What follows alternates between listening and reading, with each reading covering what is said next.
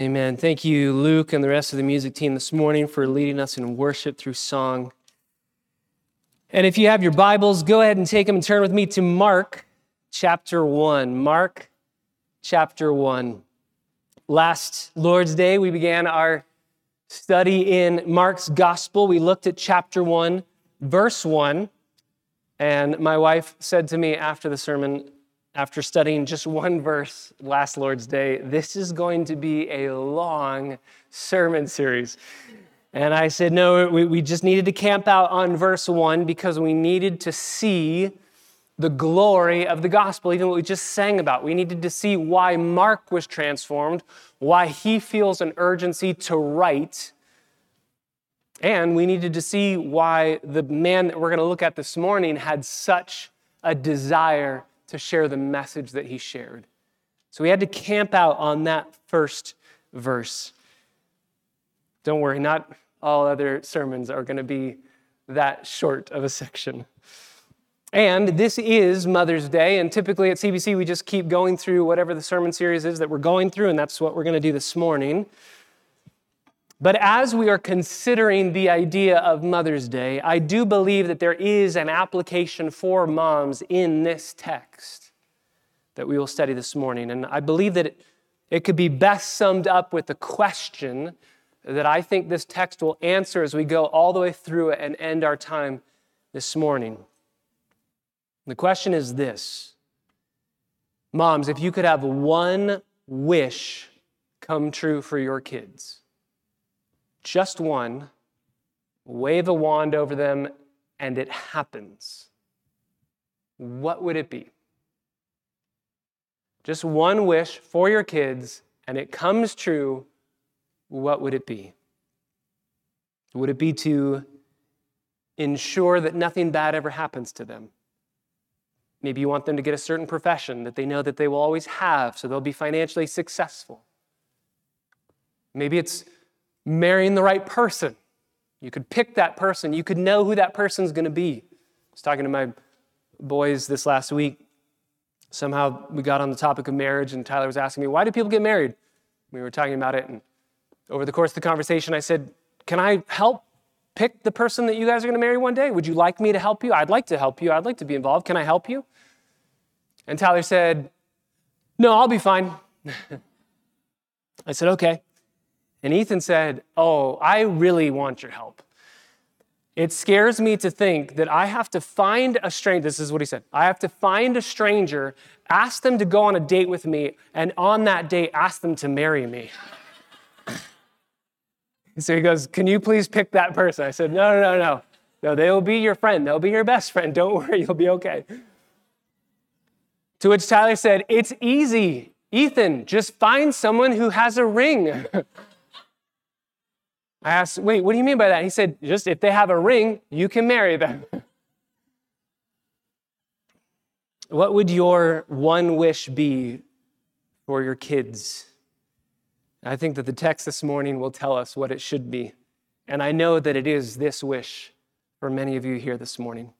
Let's read our text this morning, Mark chapter 1, beginning in verse 1. The beginning of the gospel of Jesus Christ, the Son of God as it is written in Isaiah the prophet Behold, I send my messenger ahead of you who will prepare your way. The voice of one crying in the wilderness, Make ready the way of the Lord, make his paths straight.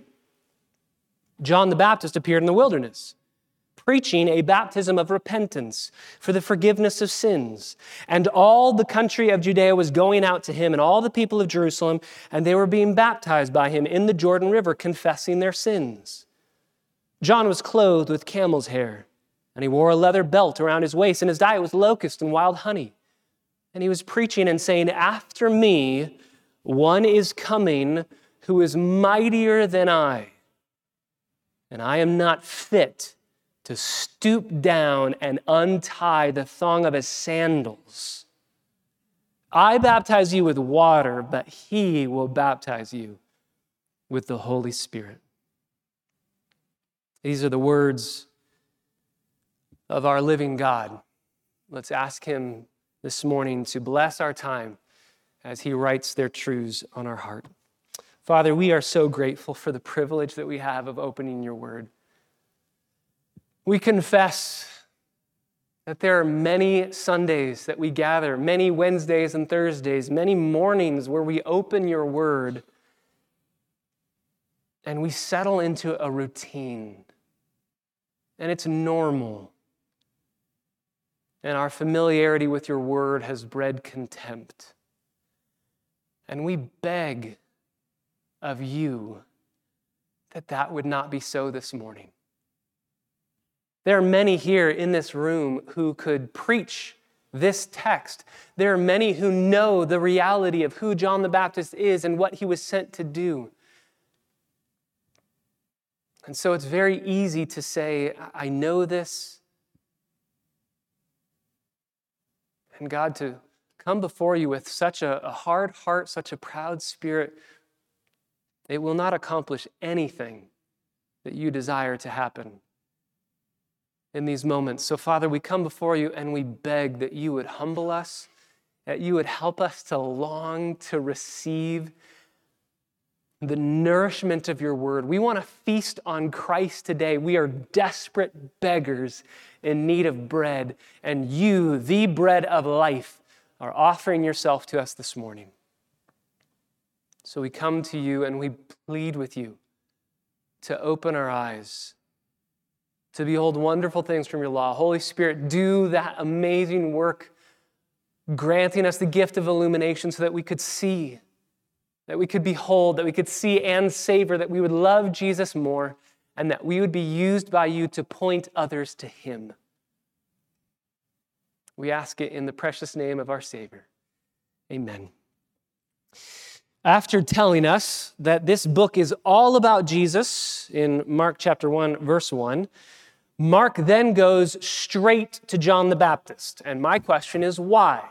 After beginning by saying, This is all about the gospel of Jesus Christ, the Son of God, he moves straight to John the Baptist. Why? Because remember, what is Mark trying to prove?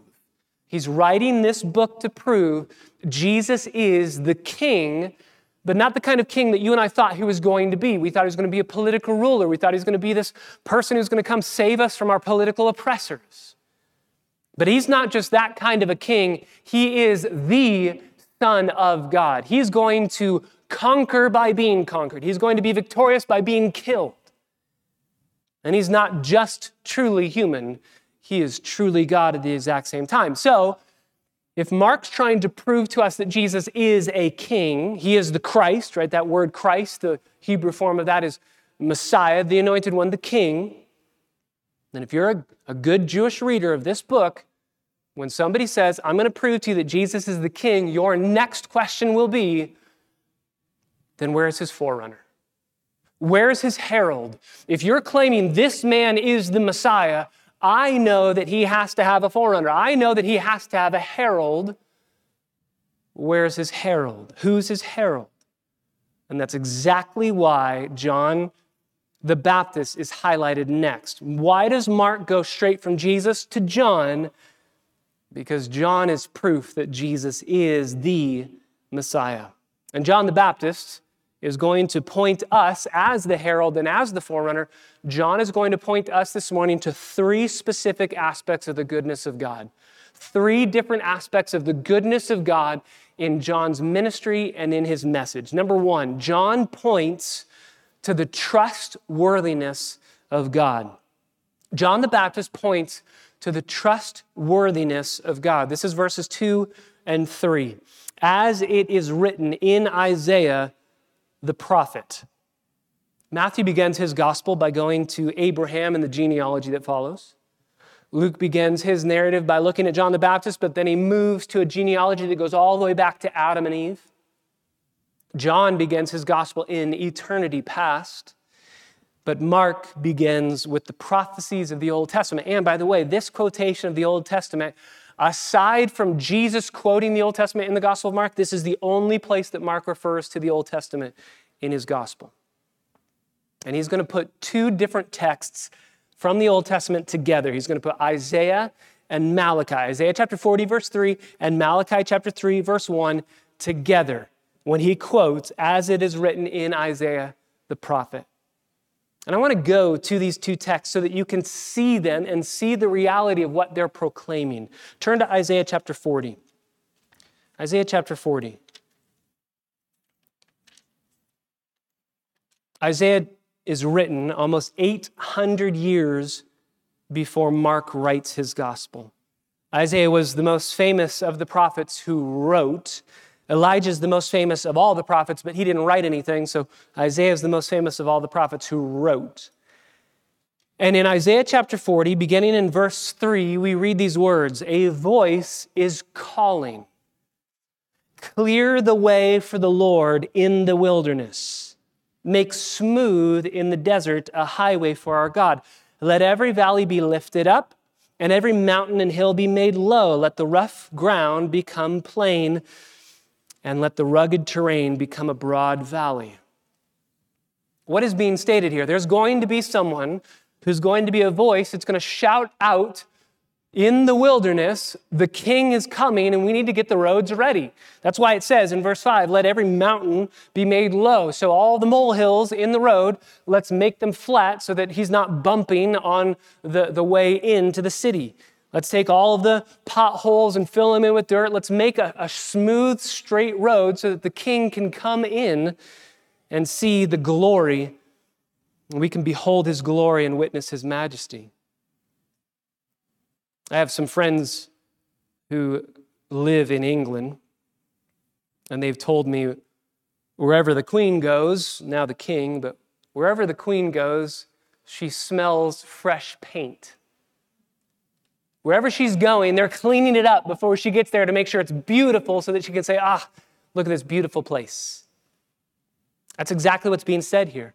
There's going to be somebody who's going to show up before the king comes, before Messiah shows up, and he's going to clear the way. But he's not going to do it in a sense of clearing a road. He's going to pave the roads of our hearts and make us ready for the gospel.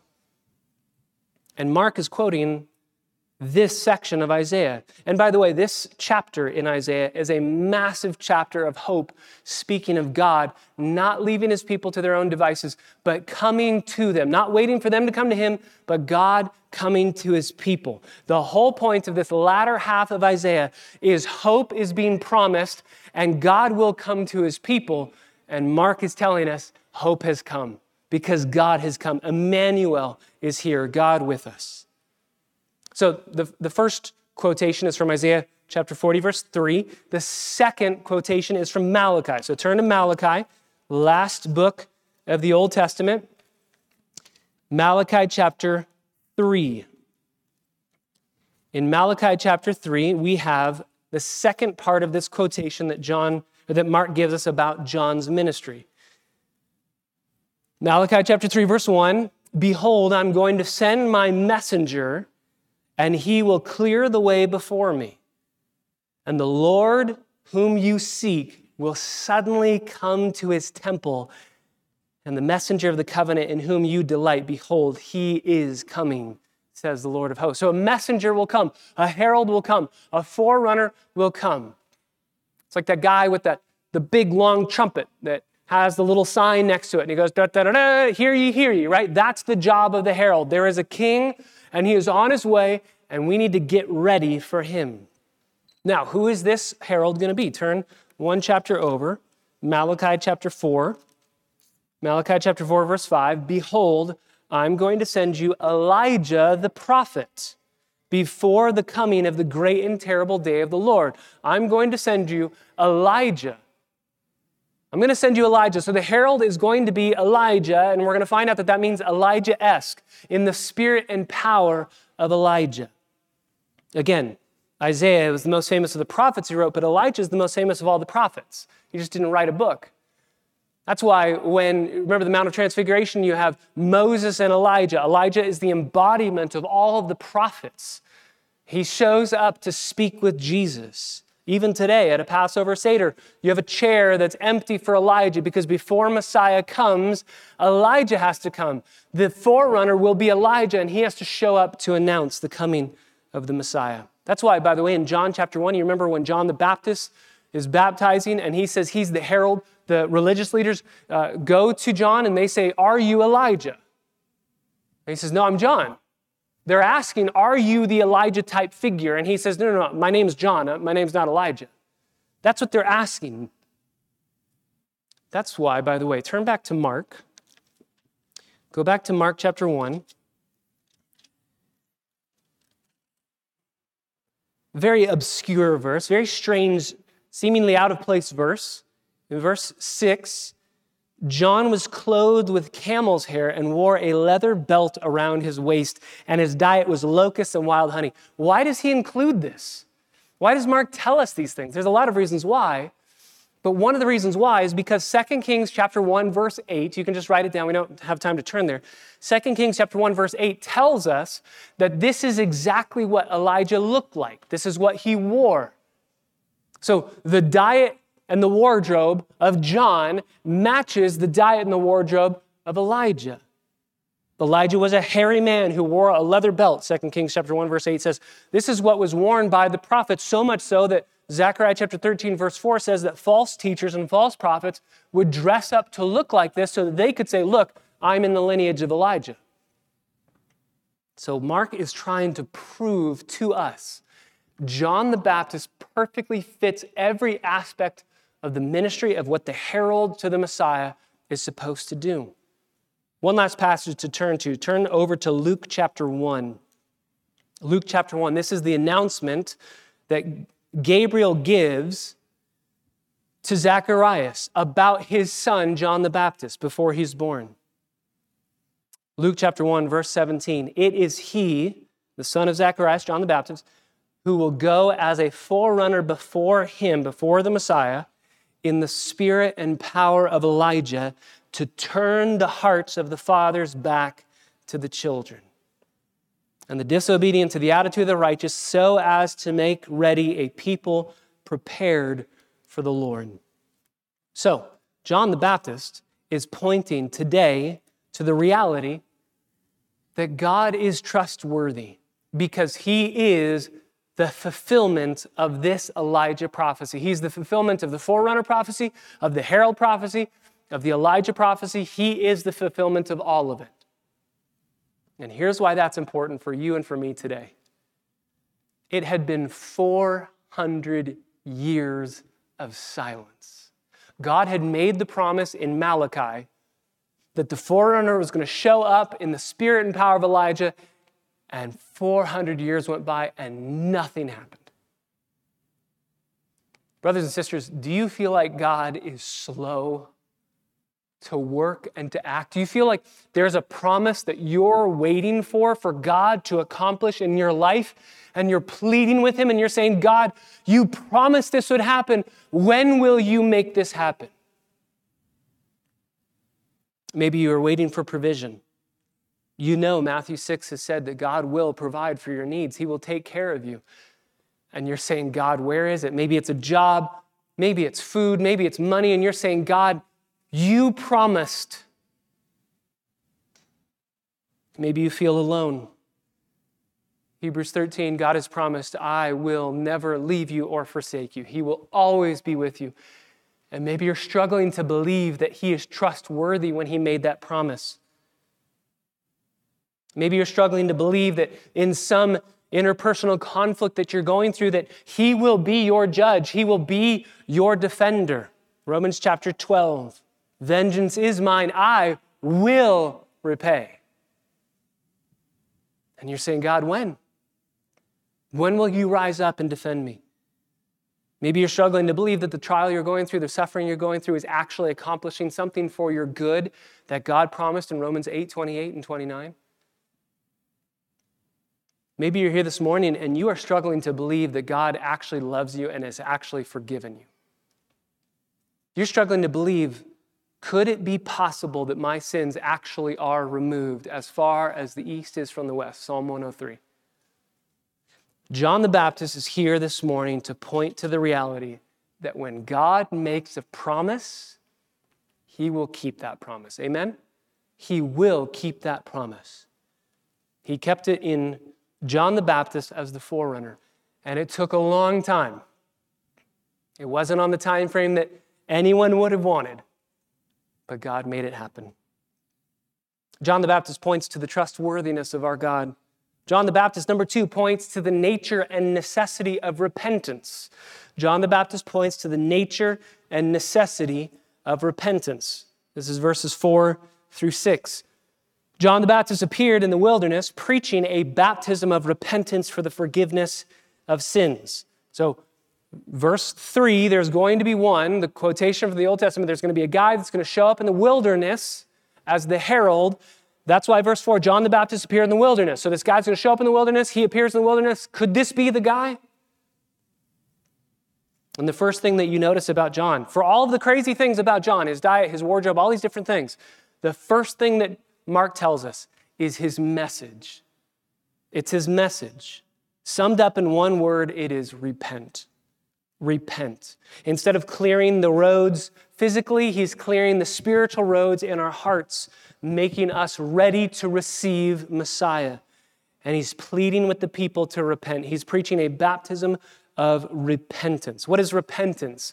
Greek word metanoia just literally means a change in your thinking. You used to think one way, and now you're thinking a different way. But it doesn't just stay in your thinking. For it to be true repentance, it's a change in your thinking that leads to a change in your living. Think about what changes in repentance. I used to think that sin was fun, enjoyable, pleasurable, and there were no consequences to it. And now I've heard a message that says actually it's an offense against a holy God, and there are severe consequences to it and it leads to death. I used to think that this holy God didn't really care about me. I didn't really care about him. I thought he was kind of dumb, and I wanted to be king in his place. Now I think he is the greatest reality in the entire world, and I love him more than I love anything else. I used to think there's no way that he could ever love me based off of my sin against him, based off of my offense against him. But it's the kindness of God that leads me to repentance. It's His kindness, not His wrath, not His judgment. It's the kindness of God that leads me to repentance. And as I see, oh, He does love me, and He made a way for me to be saved so that I don't have to do anything, I don't have to earn any favor, I don't have to merit any righteousness. He does it all for me. Why would I not turn and cling to Him? I used to think I had to be good enough. I used to think I had to try hard enough, and now I know I could never be good enough. And that's why Jesus was perfect in my place. It's a change in your thinking that leads to a change in your living. And John is fearless in the way that he preaches this. He looks the religious leaders in the eye and he says, You are a brood of vipers. He looks at the Romans in the eye and he says, Be content with your wages, stop being greedy. And he's preaching and then he baptizes people. We're going to look at this in depth next Lord's Day. But what is John doing when he's baptizing these individuals? What is bapti- baptism? And a lot of people would say, correctly so, that it symbolizes our being uh, crucified with Christ, buried in baptism, and raised to new- newness of life with Him. Totally true, and that is a symbol that we are able to understand as we baptize people. But that would not have made any sense to people getting baptized before Jesus shows up because he hasn't been crucified, buried, or raised from the dead. So there's something else going on here. I think that you could very simply say baptism was an identification with the message that John was preaching. He preached a message, and people are saying, I need that message. Again, we'll talk about this more next Lord's Day because Jesus is baptized. So it can't be that baptism actually cleanses you of sin because Jesus didn't need to be cleansed of sin. That's why, by the way, when it says preaching a baptism of repentance for the forgiveness of sins, it's not saying that when you are baptized, you are now forgiven. It's not to get forgiveness, it's because you've already been forgiven. Josephus actually says this in his commentary about who John the Baptist was. He says, John commanded the Jews to exercise virtue, both to, as to righteousness towards one another and piety towards God. And so to come to baptism, understanding that the soul was thoroughly purified beforehand by righteousness. So you come to baptism knowing that your soul has already been purified beforehand by God. So, what is John doing? There's a lot that he's doing, there's a lot that he's not doing, but there's a lot that he's doing here. But one of the things that he's doing, and this is staggering to the original recipients of this letter baptism, where did it come from? There's a lot of guesses as to where it came from. One of those guesses is there was a ritualistic purification that Jews would do. Number one, to purify themselves, such as priests or people in the temple. They would purify themselves in something called a mikvah. Um, they would go into this ritualistic bath, they'd purify themselves, and it was ceremonial cleansing. And what the Jews would do is if any Gentile des- desired to be converted to Judaism, the Gentile would have to go through this ritualistic cleansing in a mikveh to be spiritually converted and have the symbol of being cleansed.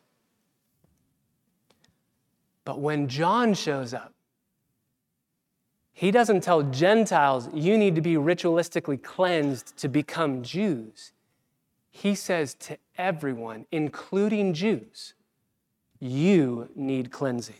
This would have been staggering because he's calling the Jews to be baptized, and the Jews thought, because I'm a Jew, I inherit the kingdom just because of my ethnicity. And John is saying, No, your heart is not right with God. You are outside of the kingdom. They presume they were righteous. They presume they were in, in the kingdom, inherited the kingdom. They were totally fine. And John says, No, you're not. So he pleads with them turn, repent, and be baptized. Verse 5 All the country of Judea was going out to him, all the people of Jerusalem were going to him.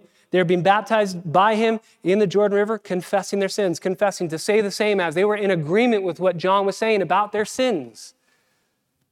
It says everyone's going out to him. Everyone's going to him. He is such a big deal, so much so that Josephus actually spills more ink about John the Baptist than he does about Jesus. People are coming from all over the place. He's cutting across all of the lines. Geographically, ethnically, it doesn't matter who you are or where you are, you want to hear John.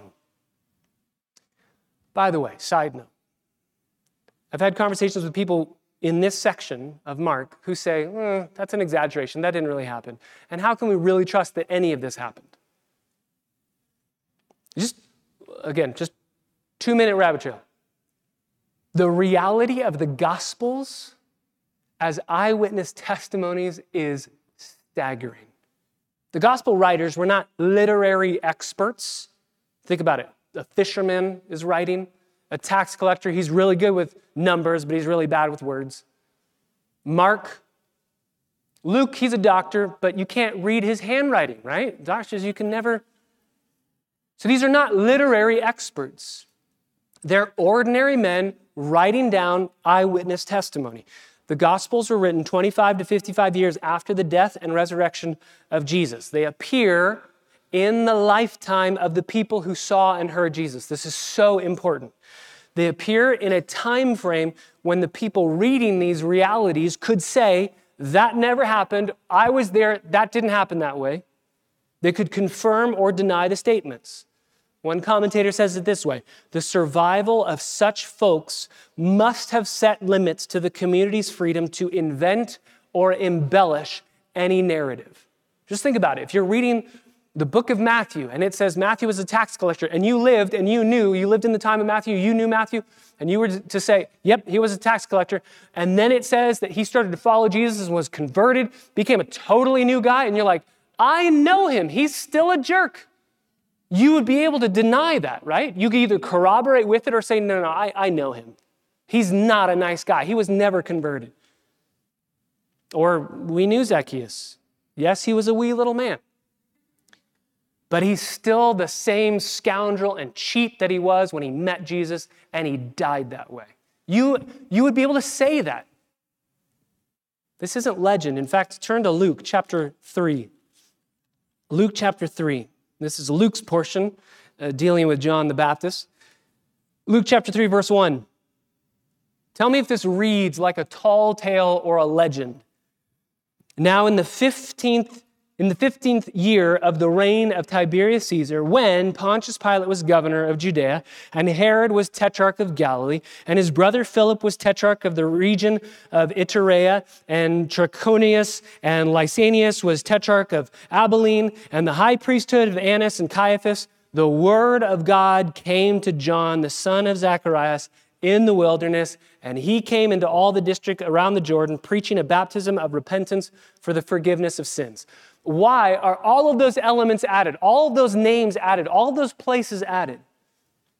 Because this is challengeable and verifiable data. So, side note done. Mark, when he's writing, he's writing an eyewitness testimony that is absolutely true, absolutely believable, and absolutely verifiable. And so when he says everybody's going out, he's saying there isn't a region in Israel where people aren't leaving to go be with John. And where do they go?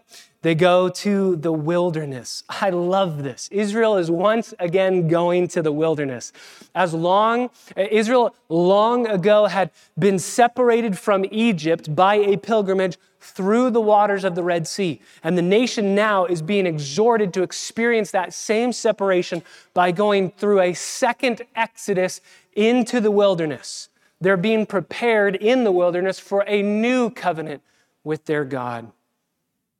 So, John the Baptist points us to the trustworthiness of God, and I would plead with you where are you struggling to trust, to wait, to be patient, to hope, and to rely on God's trustworthiness? But John also points us to the nature and necessity of repentance. Have you experienced that separation? Have you gone to the wilderness, as it were? And separated yourself from sin, pleaded with Jesus to cleanse you? Have you confessed your sin? The people went out to John, they heard the message, and they said, I agree with that. Do you agree with what God says about you? This is a difficult message to hear because God says you are hopeless on your own. God may very well be saying to you here this morning the things that you love and value and treasure will lead to your death spiritually. And he's pleading with you turn from sin and trust in me. John is pointing, pointing you to the nature and necessity of repentance. Have you repented? Have you turned to Jesus? Brothers and sisters, is there something in your life right now that you need to repent of? Have you been baptized?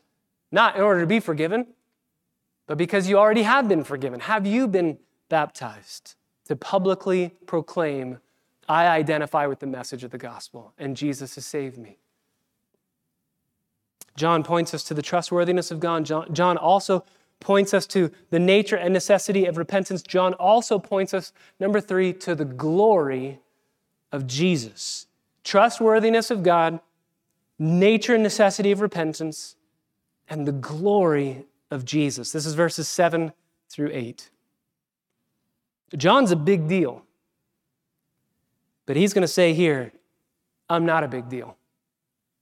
He is so famous that he's mentioned by Josephus. He's so famous that when Peter and Paul preach the message of the gospel, they always start with John. But compared to Jesus, John says, I'm a nobody. I'm a nobody. Verse 7 As he was preaching, he was saying, After me, one is coming who is mightier than I. I'm not even fit to stoop down and untie the thong of his sandals. I'm not even worthy to take off his sandal. The rabbis from back in John's day would say this A Hebrew slave must not wash the feet of his master, nor put on his shoes. That was beneath the dignity of a Hebrew slave. Another example from a rabbi. All services which a slave does for his master, a pupil should do for his teacher, with the exception of untying his sandals. And John says, I'm below the people who do that. I'm not even up to the level of someone who could untie his sandals. Is that an exaggeration? it seems a little too far, right? John, you might be a nobody, but you're not that much of a nobody. Just think about it in our context. We, we don't tend to talk this way of I shouldn't even untie your shoes. Uh, happy Mother's Day if you're a mom here. You're untying and tying shoes all the time, constantly. It's not beneath you. But just think of this somebody comes over to your house, goes to the bathroom, comes out and says, I am so sorry, toilet's clogged. And you answer, I'm sorry, you're going to have to take care of that because I'm not even worthy to do that, right? I'm not worthy to help clean up this mess. I think the person would say, No, no, you're definitely worthy. Come on, help me, please. But that's the idea here, where you're saying that is so, even something so low and disgusting as that, you're saying, I'm not even worthy to do that. Why does John say that? Because John knows who he is and what he can and cannot do. He says, I baptize you with water, verse 8, but he will baptize you with the Holy Spirit. I'm just giving you a symbol, a picture of what he will actually do in reality. He will baptize you with the Holy Spirit. This is from a, whole host of Old Testament quotations Isaiah 32, verse 15, the Spirit will be poured out, and your barren heart will become a fertile field. Isaiah 44, verse 3, I will pour out my Spirit on you and will bring blessing to you and your descendants. Ezekiel chapter 11, verses 18 through 19, I will remove your heart of stone and give you a heart of flesh. Uh, Joel chapter 2, verse 28 says the same thing that the Spirit will be poured out from on high. John is saying, I'm pointing you to the one who can do that. I can't actually do that. I can't really do what you need. The water is just an external picture of an internal reality. John compares himself to Jesus and falls woefully short of the glory of Christ. He says, Jesus is mighty God, I'm just a mere man. Jesus is exalted, I am unworthy. Jesus will baptize you with the Holy Spirit, I will only be able to do this with water. He's just saying, guys, don't get excited about me. Get excited about Jesus. I love this. John knows his place. He's a nobody compared to the somebody that he's pointing to. He's the best man pointing to the groom. He knows his place. When you go to a wedding, you're there to see the bride and the groom. You're not there to stare at the best man. He can do his jokes, he can say his toast, but make it quick because we want to stare at the bride and the groom doing their first dance together, right? We, we're not there for the best man. He knows his place.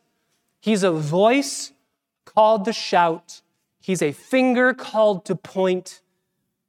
And, brothers and sisters, you and I are as well. This is such good news. We're nobodies. We are nobodies who have the privilege of pointing to somebody. We're nobodies. We're not the star of the show. We're the best man. We're pointing. That's why John says, He must increase, I must decrease. So, can I ask you, how are you pointing? You are, if you are a believer in Jesus Christ, if you claim the name of Christ, you are pointing people. The question is, where are you pointing them and how are you pointing them? If you say, I am a follower of Jesus Christ, people look to you to see what that means. What does it mean that Jesus is better than anything in this world? And you are pointing them with the way you talk to your kids, the way you talk to your spouse, the way you treat your neighbors, the way you work hard in your workplace. You are a pointer to the goodness and the kindness and the glory of Jesus. I think irony of ironies and glory of glories in this text is John says, I'm not even worthy to untie the sandals of Jesus. And Jesus, just a few, three and a half years later, is going to wash the feet of his disciples. God, very God, stooping down, basin and a towel, washing the feet of his disciples. So, John points us to three amazing realities. Number one, the trustworthiness of God.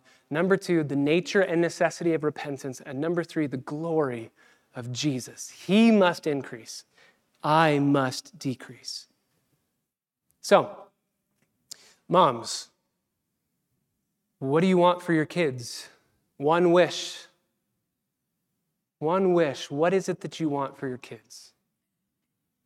I think as we look at John the Baptist, I want to be John the Baptist to my kids, to be a pointer to Christ in front of their eyes so that they would love him and see him and behold him and treasure him and value him more than anything in this world. What's the one thing that I want for my kids? I, I don't care what job they get. I don't care who they marry. I don't care any of those things. If they love Jesus more than they love everything else, all of those things will fall into place. That's what I want. And as we said during the baby dedications, that's the one thing that I can't control. That's the one thing I want more than anything for my kids. And that's the one thing I have zero control over. I can't change their heart.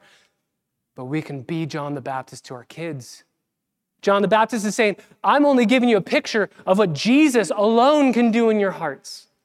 So, as we end this section on John, I want us to ask what was John like and how can we be like him? Number one, John finds his identity and purpose in the Word of God. Let's be like John. We find our identity and our purpose in the Word of God. God tells us who we are, God tells us what our job is, and we just do that. We don't need to go outside of that. This is who God says I am. That's my mission, and I'm going to do it. He's called us to be ambassadors of Christ. That's our job. Let's do it. Number two, John the Baptist is focused and intentional. He has one message, he has one mission, he has one goal, and he just goes after that. Can I just ask you, what is your goal? What is your mission? If I were to ask you, why are you breathing air? What's your answer? John could have answered so easily I am called to point to Jesus. He's focused and intentional. Number three, he doesn't compromise. He doesn't compromise. He said it like it was, no matter what the outcome. In fact, spoiler alert, Mark chapter 6, we're going to find out that he gets his head chopped off because he calls it like it is. He says sexual immorality is wrong, and he's killed for it. But number four, he's humble as he preaches. I love this. He's not a jerk in the way that he's sharing the good news of the gospel, even the bad news of what sin demands, the punishment that we need to pay. When we get to Mark chapter 6, I love how John is preaching out against Herod Antipas, and Herod says, I love listening to you. So he's calling him out saying, Your sin condemns you to hell. And he goes, I can't wait to hear you say that again. I can't wait to be with you. So he doesn't compromise, but he's not mean spirited about it. He's humble. He's humble in appearance. He's humble in his home. He's humble in his diet. He's humble in his message. There's so much that Mark could have used to describe this man, but he just goes after all the crazy, humble things that he does. The character that John has, the character of the messenger, matches the nature of his message. John was living out the embodiment of his message. Nothing will make our words land more effectively than when they come from a heart that loves others. The preacher of God's word, the ambassador of Christ, knows and understands how could God ever use me? I am a nobody. And they humbly go to others and share. I love the way Alistair Begg says it. The reason why people leave church thinking nothing about the gospel is because there is an absence of integrity, an absence of humility, an absence of authority, an absence of clarity, and an absence of urgency. They think, I don't think that guy cares about me, nor do I think he believes the message that he is preaching. Couldn't have said that about John the Baptist. Everyone knew they were cared for by John, loved by John, and they knew John believed the message he was proclaiming. Number five, John was faithful. So he finds his identity and purpose in the Word of God. He's focused and intentional. He does not compromise. He's humble. Number five, he's faithful. He keeps on sharing the message no matter what happens. He just keeps on sharing. J.C. Ryle says the principal work of every faithful minister of the gospel is to set the Lord Jesus fully before his people and to show them his fullness and his power to save. The next great work that he has to do is to set before them the work of the Holy Spirit and the need of being born again and inwardly baptized by his grace. These two mighty truths appear to have been frequently on the lips of John the Baptist, and it would be well for the church and the world if there were more ministers like him. Be faithful as you proclaim. And lastly, number six, he had a Christ centered vision of everything. He was always pointing to Jesus. Jesus must increase, I must decrease. He knew his place. And he just said, I want to get out of the way and I want you to see and savor Jesus. Are you like John? Moms and dads, are you like John to your kids. You and I will not be until we stare at the one that John is pointing us to. And if there is a forerunner, as Mark has told us that there is, proclaiming this message by introducing the story of Jesus using John, Mark is telling his readers that we too need to make a decision. John is pointing us to Christ, and Mark is saying, You need to decide. Are you going to follow what John's saying? We need to make a decision as well. And if you're here this morning, like a good Jewish reader of Mark's gospel, and you would say, Okay, you're claiming you know who the Messiah is, Mark. You're claiming it's Jesus. Where is his forerunner? Mark has just proved, oh, we've got him. He's John. He came in the spirit power of Elijah, fulfillment of the forerunner passages. We've got the forerunner. Your next question might be well, if there is a king and we've got his forerunner, when did the coronation happen? When was he crowned as king before all people around him to see he is the king? That's what we'll look at next week. God, thank you so much for this amazing gospel and the picture that we have of John the Baptist, the pointer that he is to us this morning. We so desire for those in our lives to see Christ. And so often, God, we need to ask forgiveness today because so often we get in the way of them seeing Jesus. We take the name of our God in vain. We, we wear it. That's what that, that phrase means, not not speaking it, it includes that, but we actually wear it. We, we take up the name of God. We claim to be believers. We profess to be Christians, but we do so in vanity so often, so meaninglessly. We don't look any different than the world. We don't talk any different than the world. God, forgive us for the times that we, we just get in the way of the gospel. We want to be like John this morning. We want to point to Jesus. We want to be faithful. We want to be intentional. We don't want to compromise. We want to be humble. We want to be Christ centered. We want to find our purpose in the scriptures, and we want to live it out until our dying day. To preach the gospel and die and be forgotten, and know that forevermore our rest is with Christ, our greatest treasure. God, we want to proclaim that even now as we sing. We must decrease, you must increase. You are great and greatly to be praised. Be pleased as we confirm these realities to our heart this morning as we sing. We pray in the name of Jesus, our Savior. Amen.